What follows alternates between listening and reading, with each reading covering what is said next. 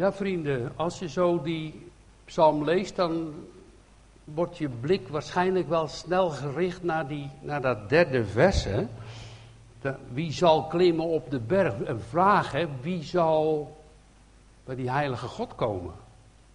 Maar, zo mooi, gaat voor dat derde vers gaan er nog twee verzen aan vooraf. En dat is een psalm van David, die dan vroeger naar de oude tempel gingen, die daar gebouwd was in Jeruzalem. En dan is hij daarmee begonnen met, voordat hij dus bij vers 3 komt, wie klimt nu op de berg, zegt hij, de aarde is van de Heere. Met alles wat erin is en wat zich beweegt en alle die daarin wonen. Zo. Nou, als je de wereld bekijkt, dan denk je, nou ja, wij hebben het ook vaak over mijn huis en dat is ons land. Mijn en ons, en dat gaat maar zomaar door, weet je. Dus, maar dat mag ook best. Maar als je dan dit leest, dan moet je toch weer even nadenken, oh ja, alles is dus van u. Wij lenen het dus van u. God heeft het gemaakt. En al die dieren, en ook in die diepe zeeën en op de bergen. Hebben u dat allemaal gemaakt? Wat mooi. Wat prachtig. Wat geweldig als je misschien op vakantie geweest bent. En je hebt een hele mooie berg gezien. En de sneeuw erop misschien minder of meer. En die diepe dalen. Of je bent op het water geweest en wat daar allemaal niet onder water is. Dat kan je soms ook zien ergens. En het wordt ook wel eens afgebeeld. Prachtige dieren. Wat mooi allemaal. Wat geweldig. En plotseling krijg je ook, als je daar verder over nadenkt, dat alles is dus van u. Kom je dus ook juist met de periode waar wij dus in Nederland mee te maken hadden, dat zo'n hele droge periode was. Dat we er ook helemaal niks aan kunnen doen. Wat de mens ook maar wil. Die regen kunnen we zomaar niet zelf laten komen. Het gaat niet vanzelf regenen. Dat is dus bij u. Geloof je dat? Ik geloof het wel. En dat is mooi om er eens over na te denken. Dat alles van hem is. Maar dan kom je ook te weten hoe wij dat allemaal verknoeien. Wij liepen deze zomer met mijn vrouw over het strand. En dan zie je allemaal plastic. En ik heb dat allemaal eens opgeraapt. Op de duur had ik een hele bult plastic. Waarom? Plastic, ja, dat is dan makkelijk, is goed spul. Maar op de duur zijn ze erachter gekomen dat dat helemaal een sop wordt, een poeier wordt. En dat die vissen dat allemaal opeten, en vogels eten het op. En er zitten van allerlei van die verschrikkelijke chemiestoffen zitten in die vissen en in die beesten. Alleen dat punt al. En dan valt het hier nog wel mee, maar als je dan op een ander strand komt, of op een ander gebied, dan schijnt het helemaal vol met plastic te zijn. Wat hebben wij de wereld niet verknoeid, die prachtige mooie wereld van God. En we zijn er eigenlijk nog steeds wel mee bezig. En als je dan bedenkt wat wij eigenlijk niet aan een roofbouw gepleegd hebben op deze wereld. Dat die bronnen van de aarde en de geweldige kracht van de zon nog steeds voor ons er is. Dat is gewoon geweldig. Dit lijkt wel onuitputtelijk. En als het ene op is, komt het andere er weer. En hoe gaan we ermee om? En dan te weten dat alles van hem is. En dat blijkt natuurlijk ook wel, want je kan wel zeggen, dat is allemaal van mij. Dat is mijn auto, dat is mijn huis, dat is mijn familie. En dat kun je helemaal uitbreiden. Je kan ook zeggen, zelfs mijn kerk. Dat kan je ook zeggen, dat mag best. Maar in principe is het Gods kerk natuurlijk. Is het allemaal van hem. Zou je vanmorgen hem die eer willen geven? Dat het allemaal van hem is. Mijn leven, mijn ziel is van hem. Zo. Dat is een mooie gedachte in die psalm natuurlijk. En waarom? Omdat als je zo gaat luisteren naar die eerste twee versen, dan krijg je dus plotseling ook te zien wat een heilige en een machtige God hebben wij. Als je dat gelooft. Wat een machtige God. Wat een koning. Dat hij dat allemaal gemaakt heeft en allemaal zo in orde gemaakt heeft. Neem nu alleen maar je eigen menselijke lichaam. Dat bloed gaat door je aderen, lucht, longen. Je snapt het soms zelf niet eens. Hoe je kan bewegen en hoe die zenuwen lopen en hoe je kan denken en doen. Het is gewoon geweldig. En dat zo'n kleine baby die onder ons is geboren wordt en dat het ook echt leeft.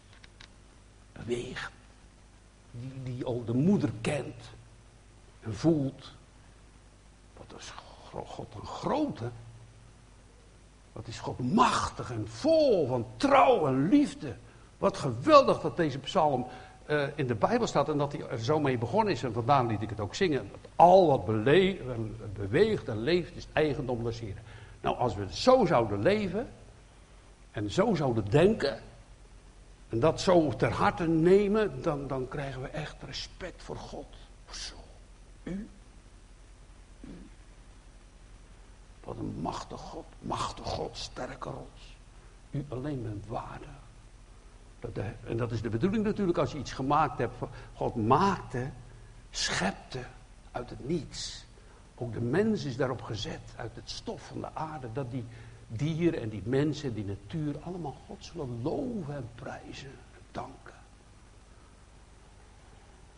Ja, en zo staat het, want, zegt die psalm, verder. Hij heeft ze gemaakt, gegrond op de zeeën. Hè, dus zo staat het ook in het scheppingsverhaal van Genesis, dat er zoveel water is, veel meer water als land. Hè? En dat dan de aarde zo daar is. En als je dan ook bedenkt hoe die rivieren lopen, hè? Dat het een cyclus is. Ja, het is nu heel lauw water op de rivieren. Hè? Dus als je op de Rijn komt, die schepen die hebben bijna geen lading, maar dat komt alweer terug. Sneeuw en dan gaat het maar door. Hè? Het blijft maar stromen. En het verdampt weer, en het regent weer. Zo ja, het zal wel allemaal veranderen, maar we zitten ook in de eindtijd. Heel veel dingen veranderen ook. Maar God is daar de baas over. God heeft een plan. God wil een nieuwe hemel en een nieuwe aarde. En dat komt door de zonde. Dus als je dan denkt dat God het allemaal gemaakt heeft en wij dat dan verknoeien. Wat een brutaliteit. En soms kan je er ook helemaal niks mee, want je zit zo in dat patroon dat je heel veel dingen als het ware mee moet. Niet met alles, maar toch met heel veel dingen wel. He, met eten en drinken, dat en dat. En dat gaat allemaal door. En dan God zegt, alles is van mij. Nou, ik vind het wel mooi. En daar wou ik mee beginnen met u. Dat u erover nadenkt. En dat u dan op die manier ook een ander zicht krijgt op God. En een heilige God. En een machtige God. Die heeft zich gegrond op de zeeën. Hij sprak en daar was het. En dan komt die vraag. Snap je? Dan pas die vraag van wie? Wie gaat dan naar die God toe om contact te hebben met die God? Hoe kom je daar? Dat is de vraag die hier staat. Wie zal klimmen op de berg van de heilige God? En dat is natuurlijk het Oude Testament. En vroeger had je de tabernakel. En God wilde in die tabernakel wonen. En dat konden de Joodse mensen ook zien. Want er daalde een wolk neer op die tabernakel. Ja, daar het voorhof, het heilige der heiligen. En God woonde daar, zo was het bekend bij Israël. En die oud-testamentisch gingen die mensen dus, als het ware, als ze naar de tabernakel gingen, naar God toe. Nou, en dat zijn dan pelgrims en die zongen dan ook deze psalm. Deze psalm is natuurlijk op een speciale moment gemaakt. Misschien wel bij het binnenbrengen van de ark in de tempel. Maar ze hebben dat ook gezongen op een pelgrimstocht. Dan gingen ze naar Jeruzalem toe. Later, toen de tempel gebouwd was, is het precies hetzelfde. Dat ze dus naar God gingen. Want toen Salomo de tempel had gebouwd, toen daalde ook God daar als een wolk neer. En men kon zien, daar is God. En sommige mensen denken, ja, was dat nou nog maar zo, hè? Dat we nu nog, als het ware, zo dat zichtbare en dat oud-testamentische. Maar voor ons is dat anders. En daar komen we dadelijk wel op. Maar het is voor ons niet minder. Het is voor ons veel meer. Maar het is voor ons in het geloof. En zo staat het al in het Oude Testament, bij Habakuk en op verschillende plaatsen. Het volk van God zal door het geloof leven. Dat is best wel eens moeilijk. Het geloof is een zaak die je niet ziet, maar in je hart hebt. Als een schat. Die mag je bewaren. En God bewaart ook die schat voor jou. En daarom kom je samen in zijn naam. Daarom kom je bij elkaar om God te loven en te prijzen en te danken. En te erkennen dat het is allemaal van u. Ben je daar slecht mee af dan? Ik denk dat je er heel slecht mee af bent. Het is allemaal van mij. En dan moeten ze niet aankomen, want het is allemaal van mij. Maar als het allemaal van jou is en van mij is of van u is. Ja, dan kan je er ook zo moeilijk afstand van doen. Soms kunnen we ook van heel veel dingen moeilijk afstand doen. En dat is ook best begrijpelijk, vooral als het om het leven gaat. Dat je elkaar dan kwijt moet raken. Maar dat gaat wel gebeuren natuurlijk. Of wij moeten nog leven als Jezus terugkomt. Maar het gaat wel gebeuren dat we alles dadelijk achter moeten laten. En dan komen we samen, omdat we, zo zeiden ze dat vroeger, dat je dus een goede ruil gemaakt hebt. Het oude leven van hier is weg. En ik heb een nieuw leven, want ik geloof in Jezus Christus. En er is een nieuwe hemel en een nieuwe aarde. En omdat ik in Jezus Christus geloven mag, mag ik hem, mijn God, Vader noemen. Romeinen 8. Hij is mijn Vader, Abba. Vader. Lieve Vader, die voor mij zorgt. Dat is eigenlijk het mooie van de overdenking van zo'n psalm. Dus hou ook vast. Dat is ook voor mij en voor u allemaal lastig. Want we zitten heel snel in de mijn en verdediging. Ja, wat moet je verdedigen? Als hij het niet verdedigt. Gaat niet. Maar dat je dus je voorbereidt op wat komen gaat. Zijn wederkomst. Het sterven, mag je dan geen goede dagen hebben? Natuurlijk. Mag je hier niet leven? Ja. Staat er genoeg in de Bijbel. Maar gedenk, zo staat dat dan voor de jongeren, hè? In het predikerboek. Gedenk de dagen van uw jongelingschap voordat de kwade dagen zullen komen en gij zult zeggen, ja, nou heb ik er ook geen zin meer in. Zo staat het een beetje. Dus dat je de Heer zoekt, hem kent, en ik geloof en ik weet, en ik hoop ook dat jullie dat ook ervaren, dat je daar geen spijt van zult hebben. Dat is mooi. Dat er natuurlijk heel veel tegenstand komt. Dat is omdat alles zo verduisterd en verdonkerd is. En dat door de zonde verknoeid is. En alles valt zo tegen. Dat komt ook in nota bene. Als je dan die aarde bekijkt. En al die rommel en het vuil. Wat de mensen allemaal achterlaten. Wij ook natuurlijk. Misschien een beetje op een nettere manier. Maar dan toch ook. Hè? Als je kijkt wat de water wij verbruiken, zeg maar de kranen open, en andere landen waar je bijna geen water hebt, zal je dat zeker niet doen. Want dan ben je spaarzaam op het water, want je hebt weinig. En zo makkelijk kunnen we met dingen omgaan. En weet je, dus dat is best een overdenking waard. En laat dat bij je in je hart blijven. Hij is de God. Alles is van hem. Ook die herten en die dieren en die beren en al die slangen en die wormen daaronder in de grond. Die zijn allemaal van hem en hij kent al die beesten. Dat kan je niet voorstellen. En dan heb ik nog niet eens die hele kleine micro dingen genoemd. Daar moet je wetenschapper voor zijn om dat allemaal te kunnen weten. Wat er allemaal niet in de grond en in het water is. En dan zegt hij, zo'n heilige God die dat allemaal gemaakt heeft en in de hand. En die natuur is zo prachtig. Het is als een cyclus door de ronde en wij wonen daarop en mogen wij dan naar die berg gaan, naar die heilige berg waar de tempel is, waar God woont? Nou, die vraag werd gesteld door de pelgrims. Ja, maar dan kwam ook het antwoord, want daar kan je niet zomaar naartoe gaan. Dan moet je rein van handen zijn en van hart. Oh. Nou, dat is best een hele, staat er toch? Dan kun je niet zeggen, oh nou, dan doen we die bladzijde maar over. Het is veel te lastig. Hoe dan wel? Hoe? Nou ja, kijk, als ze dus naar die tempel gingen, dan heb je daar in die tempel, als ze daar dan naartoe gingen, er werd gezongen en er werd gebeden onderweg en die pelgrims gingen naar Jeruzalem toe. En zo'n priester ook, als zo'n priester, die kon daar niet zomaar naar binnen gaan.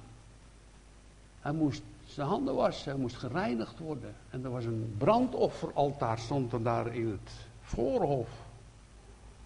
En in het heilige der heiligen de toonbroden en de kandelaar en al die dingen waren daar voordat je dat heilige der heiligen, dat daar de hoge priester 1 keer per jaar komen mocht. Wie zal daar komen? Zo. Nou, dan moet je toch wel heel goed zijn, denken dan sommige mensen. En eigenlijk staat het er ook. Dat gaan we niet wegschrappen. Wie? Ik? Nou, dan ga je dus over jezelf nadenken. Zou ik wel schone handen hebben? Ja, Pilatus die dacht, weet je, de heer Jezus, ja, ik weet dat hij onschuldig is, maar het Joodse volk wil hem dus. En die gaat zijn handen in onschuld wassen. Dus ik heb schone handen. Maar dat zegt natuurlijk helemaal niks. Ik heb in de tuin gewerkt. En mijn handen zijn een beetje zwart. En mijn nagels zijn een beetje zwart geworden. En ik boend mijn handen schoon en dan heb ik schone handen. Dus dan heb ik een reine handen. Maar dat wordt hier natuurlijk niet bedoeld. Dat gaat over je hart. Over de gezindheid van je hart. Dat je niet met gekke dingen bezig bent. Met goddeloze dingen. Dat je daar niet voortdurend mee doorgaat. We hebben hier in het verleden wel gezegd. Je mag komen wie je bent. Zoals je bent. Maar niet blijven die je was. Er is dus, als je christen geworden bent, ook een vernieuwing van je leven. Dat je vernieuwd wordt. En Paulus zegt dat hij van dag tot dag vernieuwd wordt. Dat je voortdurend leren moet. Maar stel je voor dat je zegt, nou, ja, ik ben onrein. Ik voel me onrein. Nou, vanmorgen had ik een man die wist niet wat ik zou gaan preken. En die zegt, nou, ik ben heel onrein. Ik voel me en ben heel erg onrein. Die zei dat tegen mij. Oh. Wat moet je dan doen? We zingen dat toch? Heer, uw bloed, dat reinigt mij. Ga naar hem toe. Naar die bloedsfontein. Reinig mijn hart. Maak mij schoon. Maar al die vuiligheid. En zo zingen we dat ook in een bepaald lied. Dat de zonde kan daar niet binnen gaan. Oh. Reinig ons. Is dat niet het gebed van de christen? Die in deze wereld maar rondgaat. En met allerlei dingen te maken heeft. En allerlei aanvallen kent. En soms ook van binnen en van buiten. Of in je gezin. Zoals net een andere broeder zei. Ja, het was heel moeilijk deze week met mijn vrouw. En dan kan je die aanvallen en is dat nou allemaal nog wel zo? En daarom komen we bij elkaar om elkaar moed te geven, want we hebben de goede koers in de naam van Jezus Christus gevonden, toch? Of niet? Hij is toch de enige weg, de waarheid en het leven, waardoor wij zalig kunnen worden. Maar ja, dan al die dingen die ons nog aanplakken. Een psalmist, diezelfde David, Hij klaagt dan een beetje. Hij zegt, wat kleeft mijn ziel aan het stof? En dan zegt hij, zie mijn nood, God. Ik zit helemaal vast aan al die dingen. En dan ga je naar die bloedsfontein. Die redder, daar zullen we het ook nog verder over hebben. De Heer Jezus, die weet dat. Dan mag je naar hem toe gaan. Dan mag je hem vertellen. Dan mag je hem belijdenis doen. Dan mag je zeggen, Heer, mijn handen zijn niet schoon. Reinig mijn hart. Nou, heel veel mensen hebben gedacht, nou ja, ik kan zo wel die berg op, want ik doe heel veel goede dingen. Ik ben heel netjes. Ik ben beleefd. Als het licht op oranje gaat, dan ga ik zeker niet doorheen, want ik stop een rood licht. Nee. Alles is keurig en precies. Dus God moet mij zo wel toelaten. Maar dat is niet waar, hoor. Zo werkt het niet. Daarom niet. Want niet door de werken van de wet, van de goede dingen, kunnen wij bij God komen. Maar, dat mooie woord, door genade. Dat had je niet verdiend toch? Hij hebt, als u daar mag komen, u toch gereinigd. Hij heeft u toch getrokken. Hij heeft u toch vernieuwd. Hij, die grote God, werkte toch in uw hart dat u bent gaan geloven. En toen u bent gaan geloven en die rechtvaardiging en de vergeving van zonde in uw hart ervaren hebt, dan moet er toch ook vernieuwing komen van je leven. Dan blijf je toch niet in die oude rommel zitten. Waar God een hekel aan hebt. Dat je dus in het kamp van de boze eigenlijk nog steeds bent. Zo op Psalm 1 zegt dat, die zegt... wel zalig de man die in die boze raad niet wandelt. Weet je? Dat. Dus er is best wel... deze psalm te overdenken, maar het is niet vanzelf. Ik ben al begonnen met dat alles van God is. En zijn heilige naam, hoe kom je daar? Dus, nou, als die priesters dan moesten ze zich kleden, was, aan de buitenkant was. Ja, het hart, ja. En daar gaat het natuurlijk voor ons ook om. En dan kwam het Joodse volk, kwam daar uit genade bij God. Wie zal klimmen op de berg? En wie zal bij hem wonen? Bij die heilige grote God. Ja, zo gingen ze op naar de tempel. Ze stelden eerlijk die vraag. En vanuit de schrift en uit de priesters werd het als het ware teruggeroepen. Die rein van hart is en zuiver van handen. En die niet bedriegelijk zweert en geen leugen en geen allerlei gekke dingen doet. Vernieuwing van je leven. Ja. Nou, dat hoort echt bij een christen. Dat is eigenlijk als vanzelfsprekend, dat is niet een verdienste, maar dat is eigenlijk een liefdedienst. We zeggen nou. Maar je kan er misschien best wel mee zitten, dat je denkt, ja kijk, die andere mensen mogen wel op die berg klimmen. Die andere mensen, dat zijn misschien beter mensen als ik en die mogen wel bij God wonen, maar ik voel me zo verloren. Als je nou hier in de kerk zou zitten, dan lig ik daar ergens achter op een vuilhoop in die hoek daar. Weet je dat dan het mooie is? Dat als Jezus dan zou komen, en stel u voor hè, dat u allemaal zou zeggen, natuurlijk kunnen wij die berg beklimmen. Dat is toch vanzelfsprekend. En daarachterin zit een man of een vrouw of een kind. En, ja, maar ik. En wat zou Jezus dan doen als hij door de zaal zou lopen? Zou hij dan bij u gaan of bij u? Ik denk dat hij helemaal daar achteraan gaat. Bij die man. En, kom maar jongen. Dat gaat hij doen. Want...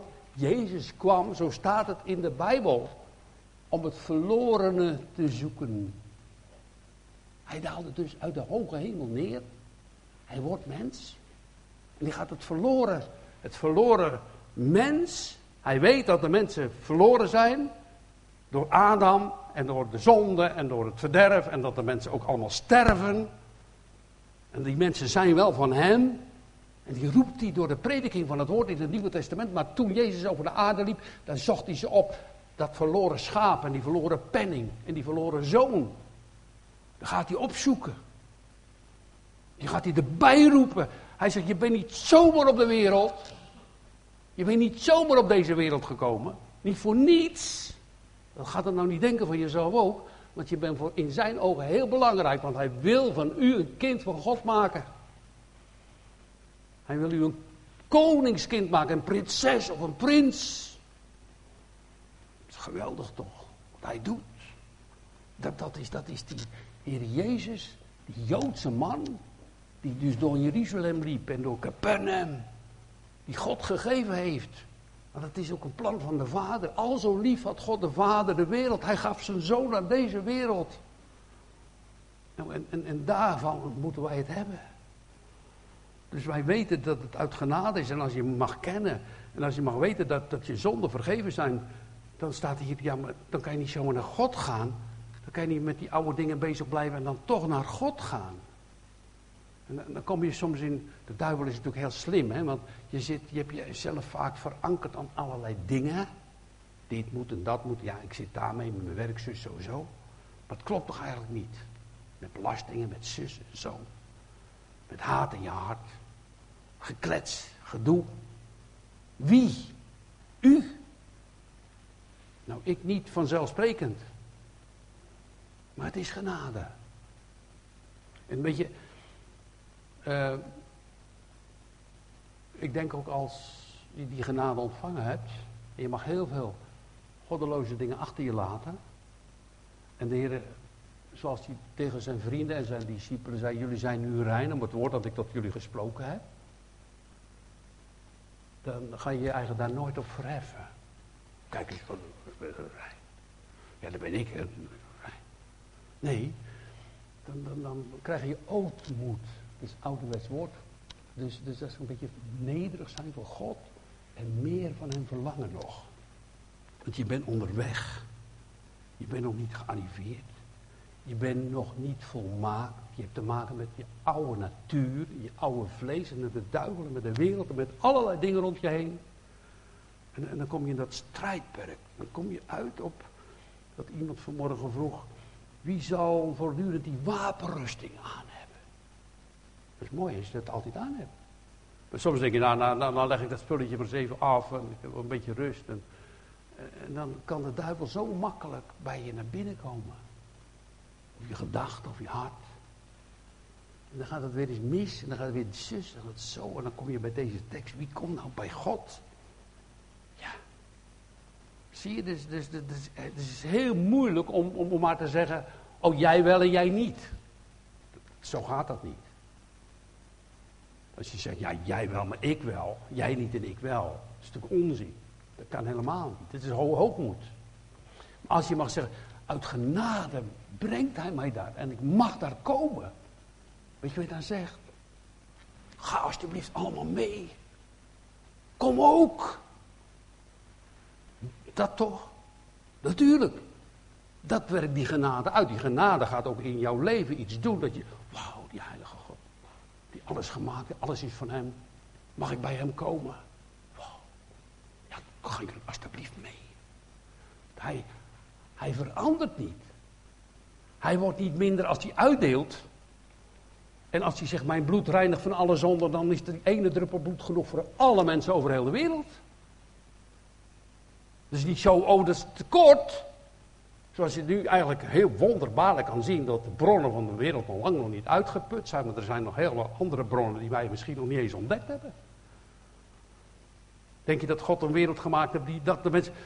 Ja, dan heb je wel die wereld gemaakt, maar we hebben wel tekort aan alles. Ja, wij hebben het gewoon met roofbouw weggehaald, dat het helemaal verknoeid wordt. Maar de andere bronnen komen weer openbaar.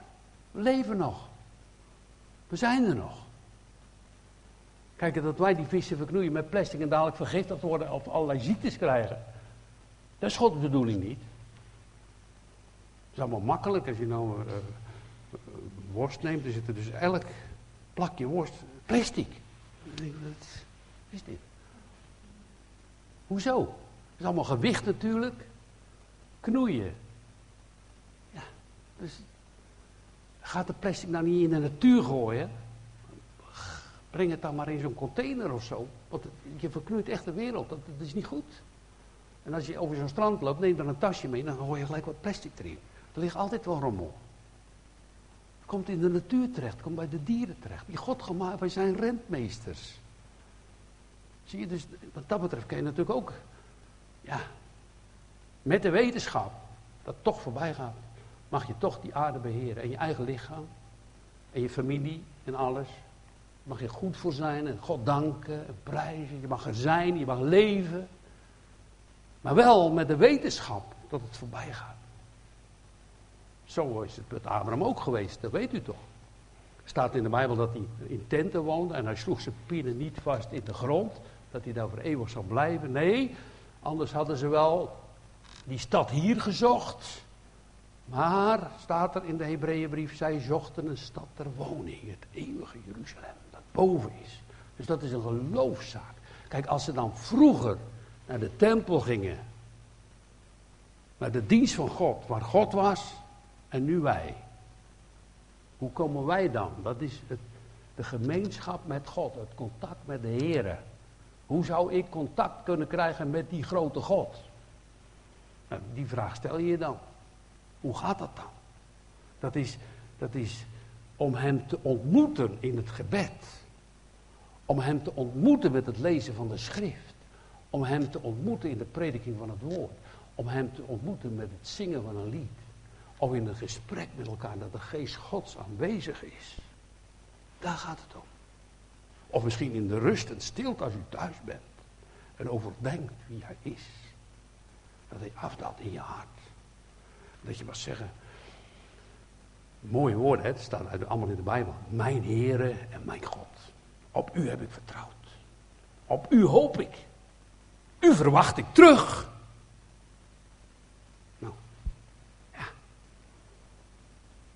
prachtig. Je zou dat dus zichtbaar willen maken, maar dat gaat natuurlijk niet, want wij hebben een geloofsleer. En het geloof is nog sterker dan het zichtbare, hoor.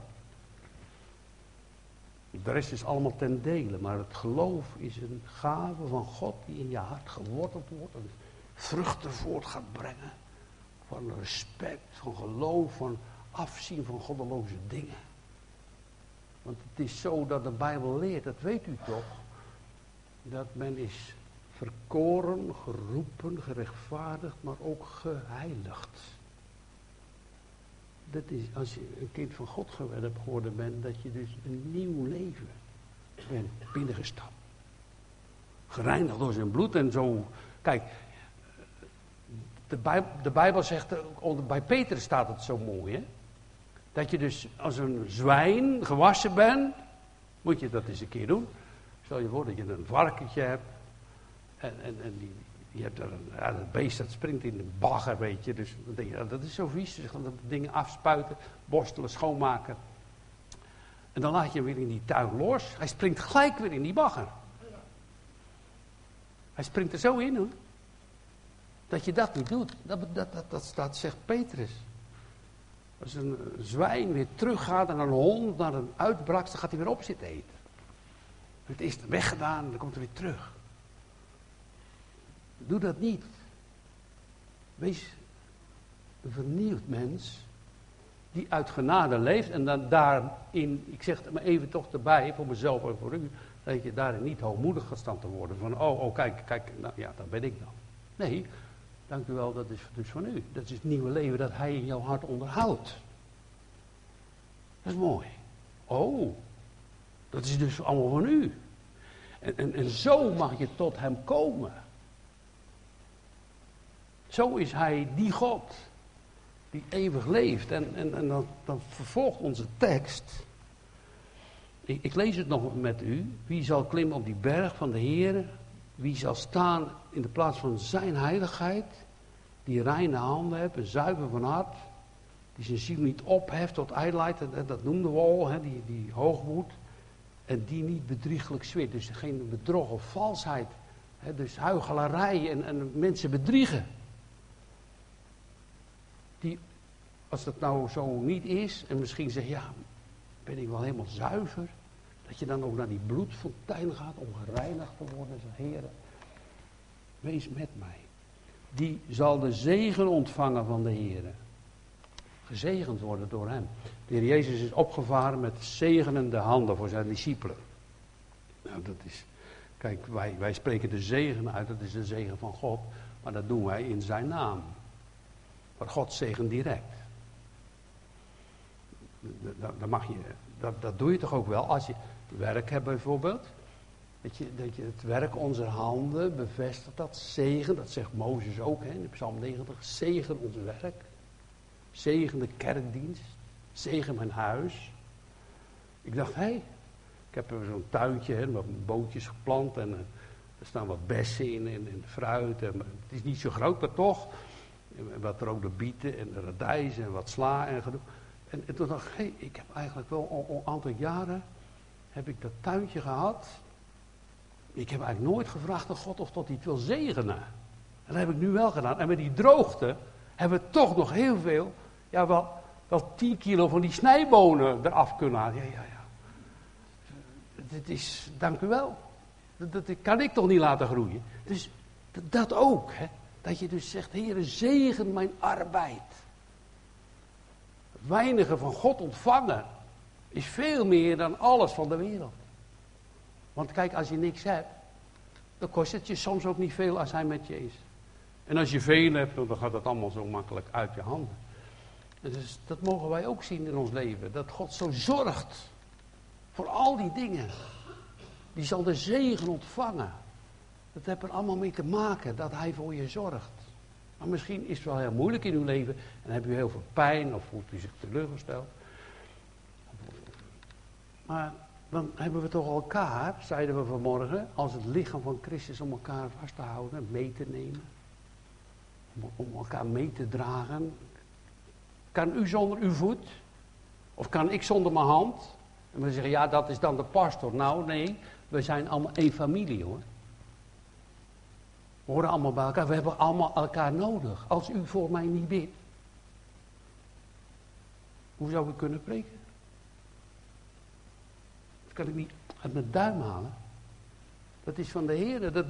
Dat wordt afgebeden. Zo is die zegen van God hebben we in alle dingen nodig. Want het is ook allemaal van Hem. Dus dat je dus met respect en met eerbied vraagt en roept, Heere, dat is allemaal van u. En dan gaat van die tijdelijke dingen, gaat die psalm helemaal over, hè? Die psalm van David, van die tijdelijke dingen, die gaat dan over naar de gedachte van het eeuwige. Wie zou in uw hemel mogen komen? Nou, als je dat overdenkt, ja, dat is een onoverbrugbare kloof. Dat komen we niet met onze werken. En dan hadden we al gezegd dat de Heer Jezus afdaalt naar de aarde toe. In de diepste diepte, vol van liefde, als mens, hè. Ook geboren, zoals uw kleine dochter. Ook geboren uit de schoot Maria. Die geleefd in Bethlehem geboren is. Die Christus gaat in die diepte staan. En dat kruis zo. Kan je doorlopen over het kruis van de ene kant naar de andere kant. Zo die diepte van onmogelijkheden. Is het door Christus de weg, de waarheid en het leven. Om, wat bedoelt hij? Nou, terug te komen bij God de Vader. Door Christus Jezus, onze Heer. Ja, Hij wel. Dat staat ook in deze psalm. Dat is ook een, als je verder leest deze psalm, dan is dit een hemelvaartpsalm. Hij kon natuurlijk zo de hemel in. Zonder zonde. Wie? Dat is Hij natuurlijk. Dat is de Heer Jezus. Wie zou klimmen op de berg van God? Dat is Jezus Christus, natuurlijk. De Heilige. De Soevereine. En uit die kracht en uit die genade en door zijn woord, dan houden we hem vast als die onrein, ja ook onrein. En die bloedvloeiende vrouw, weet u, die greep zijn slip vast. Neem me mee. En ze werd gereinigd. Ze werd vernieuwd. Ze geloofde al, want ze denkt, hij is het alleen die mij helpen kan. Jezus zegt, groot is uw geloof. Zo. En hij neemt ze mee, hoor. Naar dat heilige, waar de deuren open gaan, waar de engelen zingen. Poorten heft u op, want daar komt Christus. Wie is dat? Roepen ze. Dat is de koning, natuurlijk, die kan zo. Hij, zeker, wordt met alle eer en alle lof, niet zomaar iets van blik, maar met het hoogste van het hoogste wordt Jezus binnengehaald in de hemel. Nou, daar mag je mee meegaan. Gereinigd door zijn bloed. De Heilige Schrift leert ook, in het eind van de tijden worden mensen goddelozer of rechtvaardiger. Want het is voor ons aan de hand dat we steeds korter bij God gaan leven. En de goddeloze dingen meer en meer achter ons laten. We hebben absoluut met uw christelijke geloof te maken. Dat is niet zomaar iets. Maar dat hoort er echt bij. Ja, maar dat ziet God wel door de vingers, hoor. Nee. Zijn je handen vuil? Dan moeten ze wel schoon zijn. Want je kan daar zo niet binnenkomen. Nee. Moet gereinigd worden. En als het gereinigd is, moet je vragen om die vernieuwende kracht, dat nieuwe hart, dat vleeshart, dat je die zonde meer en meer achter je laat. Zo mag zien op die koning, wat een mooi psalm wordt het dan, hè? Dan oh ja, eerst met die vraag, die valt dan gelijk op, hè? Dus als je psalm, wie, oh ja, dat is nogal wat, ja, dat wordt heel moeilijk. Maar ik heb het u proberen uit te leggen dat het absoluut mogelijk is en ook gebeurt. En ook het beste is. En ook de weg van het eeuwige leven is. Dus die heilige God. Die koning. En dan de zegen ontvangen. En gerechtigheid. Hè? Dat is zo'n prachtig woord van vergeving natuurlijk. En niet zomaar binnenkomt. Maar op Gods naam en in zijn naam. En in zijn trouw en in zijn liefde mag komen. Toen in het Oude Testament en bij de tabernakel en bij de tempel. En nu voor het aangezicht van God. In leven en in sterven. Nu en dadelijk.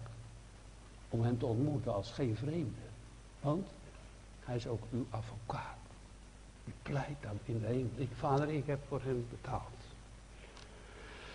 En dan staat er in vers 6. Het is niet zomaar, het gebeurt niet allemaal zomaar. Dat is het geslacht van hen die naar hem vragen. Dat zijn dus biddende mensen die in gebed zijn. Hem aanroepen. Niet omdat ze hem helemaal kwijt zijn, maar omdat ze steeds die hulp van God nodig hebben. In dat christelijke leven, als je dat mag hebben. Steeds hebben die hulp van God nodig. Het gaat zonder u niet. Dat is een geslacht dat naar u vraagt. Die uw aangezicht zoekt. Dus ik zoek Gods aangezicht. Ik zoek dat hij me kent. Dat ik niet zomaar bid en oh ja. Dat het dan als het ware niks is. Maar dat ik dus echt contact met hem heb. Dat is zoeken. En het mooie is, als je dit leest in het Oude Testament, dat hij ook juist zoekt. Dus heb je twee zoekende partijen. Hij en u. En die vinden elkaar zeker. Hoe? Je knieën te buigen. Misschien zeg je wel, maar ik ben niet waardig hier. Ik ben helemaal niet waardig. Maar uw naam is groot. En ik kan niet zonder u. Want u bent mijn heil. Ik heb niet anders. Ze bidden niet tot de afgoden. Ze bidden niet zoals ik een vrouw ontmoette. Ja, dat is grappig. Tenminste, ik vond het eigenlijk erg ook, maar ik vond het ook wel heel apart. Die mevrouw zegt, ja, ze woonde in Amsterdam. En ze had geen woning meer. Ze werd uit haar woning geplaatst. Ze leefde in de auto. Dat is natuurlijk heel moeilijk. Ze zegt maar, God heeft me toch geholpen, want ik heb nu een caravan. Oh. Nou, ik zeg, hoe ging dat dan? Nou ja, ik was in de auto en ik heb God gebeden. En toen ben ik door Amsterdam gaan rijden. En ik heb een trekhaak aan mijn auto. En ja hoor, daar stond hij. En ik heb hem ingeklikt. En nu heb ik een caravan. Ik zeg, maar je hebt hem gewoon gestolen. Zo is het niet. Oh, zegt ze. Hij stond er toch? Ja, dat is niet van jou. Ik moest eerst nog lachen, hè. Om zo te denken. Zo is het niet. Dat is onheilig. Ja. Nou ja. Natuurlijk ook dat je denkt van, ja, natuurlijk is zo'n vrouw in armoede en in nood. Hadden we ze ook niet moeten helpen allemaal, weet je. Dus als zo'n, dat staat ook in de Bijbel, hè, als je daar verder over nadenkt over zoiets. En dan, ja, in Spreukenboek staat dat ook, hè. Je doet een dief geen oneer aan als hij hongert en hij steelt. Stel je voor, je bent een vader en je kinderen hebben allemaal honger en je gaat naar een aardappelland en je gaat daar bij de boer, ga je aardappels uit de grond stelen. Ja, dat is natuurlijk toch diefstal. Mag niet. Maar ja. Je mag hem dan leert het Spreukenboek, doet hem dan geen oneer aan. Je had die man al moeten helpen eigenlijk.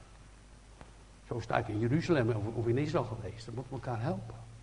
Mocht er geen bedelaars zijn, weet je dus. Nou goed, even dat terzijde. Dus, en dan staat erbij, als u dat nog eens even wil luisteren. Dus dat is het geslacht, die dus bij God komen, die naar hem vragen. Die hebben steeds zijn hulp nodig. Dat is Jacob. Oh, Jacob. Betekent bedrieger dus, toch? Hielenlichter. Jacob had toch een andere naam, Israël, gekregen? Ja, maar God noemt hem hier niet zo. Dat is Jacob. Hij noemt hem nog met het... Je was toen zo en ik heb jou vernieuwd. Dat is Jacob. Sela. En dan komen die drie verzen, die prachtige verzen. En ik ga ze nog even met u lezen. En het gaat over Jezus. Die wel zonder enig probleem of enige weerhouding in het heilige komt. En er wordt geroepen en gezongen. Hier beneden en boven, heft uw hoofden op, gij poort. Verheft u, gij eeuwige deuren, die zijn gesloten door de zonde, door de macht van onze verkeerdheid. En dat is verbroken en de dood is weg en het voorhangsel scheurt open en Jezus gaat naar binnen. En hij neemt je mee. U ook. Dat is mooi. Verheft u, gij eeuwige deuren, dat die koning der ere, Jezus Christus, inga. Wie is hij? Die koning der ere. De Heere, sterk En geweldig, de Heer geweldig in de strijd. Heft uw hoofd op, gij poorten. Ja, heft op, gij eeuwige deuren, dat de koning der Heer ingaat. Het wordt weer herhaald, als het ware nog een keer genoemd. Die naam, dat is ons thema. Hè. Ons thema is Jezus. Die geboren is, geleden heeft. Die uit de hemel komt. Die de eeuwige, de alfa en de omega is. Maar die ook opgestaan is uit de dood. En hij leeft. De opstanding van de doden. Dat zijn onze thema's. Nog een keer, vers 10. Wie is deze koning der ere? De Heere van de heerscharen. Van de slagorde. Die is de koning der ere. Nou, dan krijg je misschien, ik hoop voor u ook, als je langs op Psalm 24 leest, en misschien ook eens even in die berijmde versen. Zullen we dat eens even doen nog? Zo vers 24, ik zal het u voorlezen. Ik vind het dan mooi, misschien u minder, maar het doet me zoveel en geweldig. En ook een les voortdurend voor mij. Het is niet voor jou, Piet, het is van hem. Dat. Al de aard en alles wat zij geeft, met al wat zich beweegt en leeft, zijn het wettig eigendom van de Heer. Hij heeft ze in zijn ochtendstond op ongemeten zeeën gegrond. En dat land is doorsneden met rivier en meren. Wie klimt de berg des Heeren op? Ja, dat doet de Heer Jezus toch? Maar wij, uit genade, door de vernieuwing van ons hart. Wie zal die Godgewijde top voor het oog van Sions God betreden?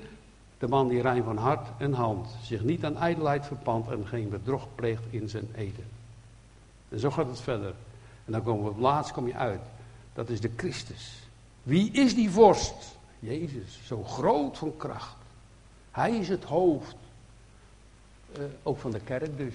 Mijn kerk mag u van mijn best zeggen. Ik mag best zeggen mijn auto, maar weet wel dat die geleend is. In mijn huis, in mijn familie. Het hoofd van 's hemels legermacht. En dat is de bedoeling. En daar moet het naar terug. Voor al Gods kinderen. Hem eren wij. Met lofgezangen. Amen.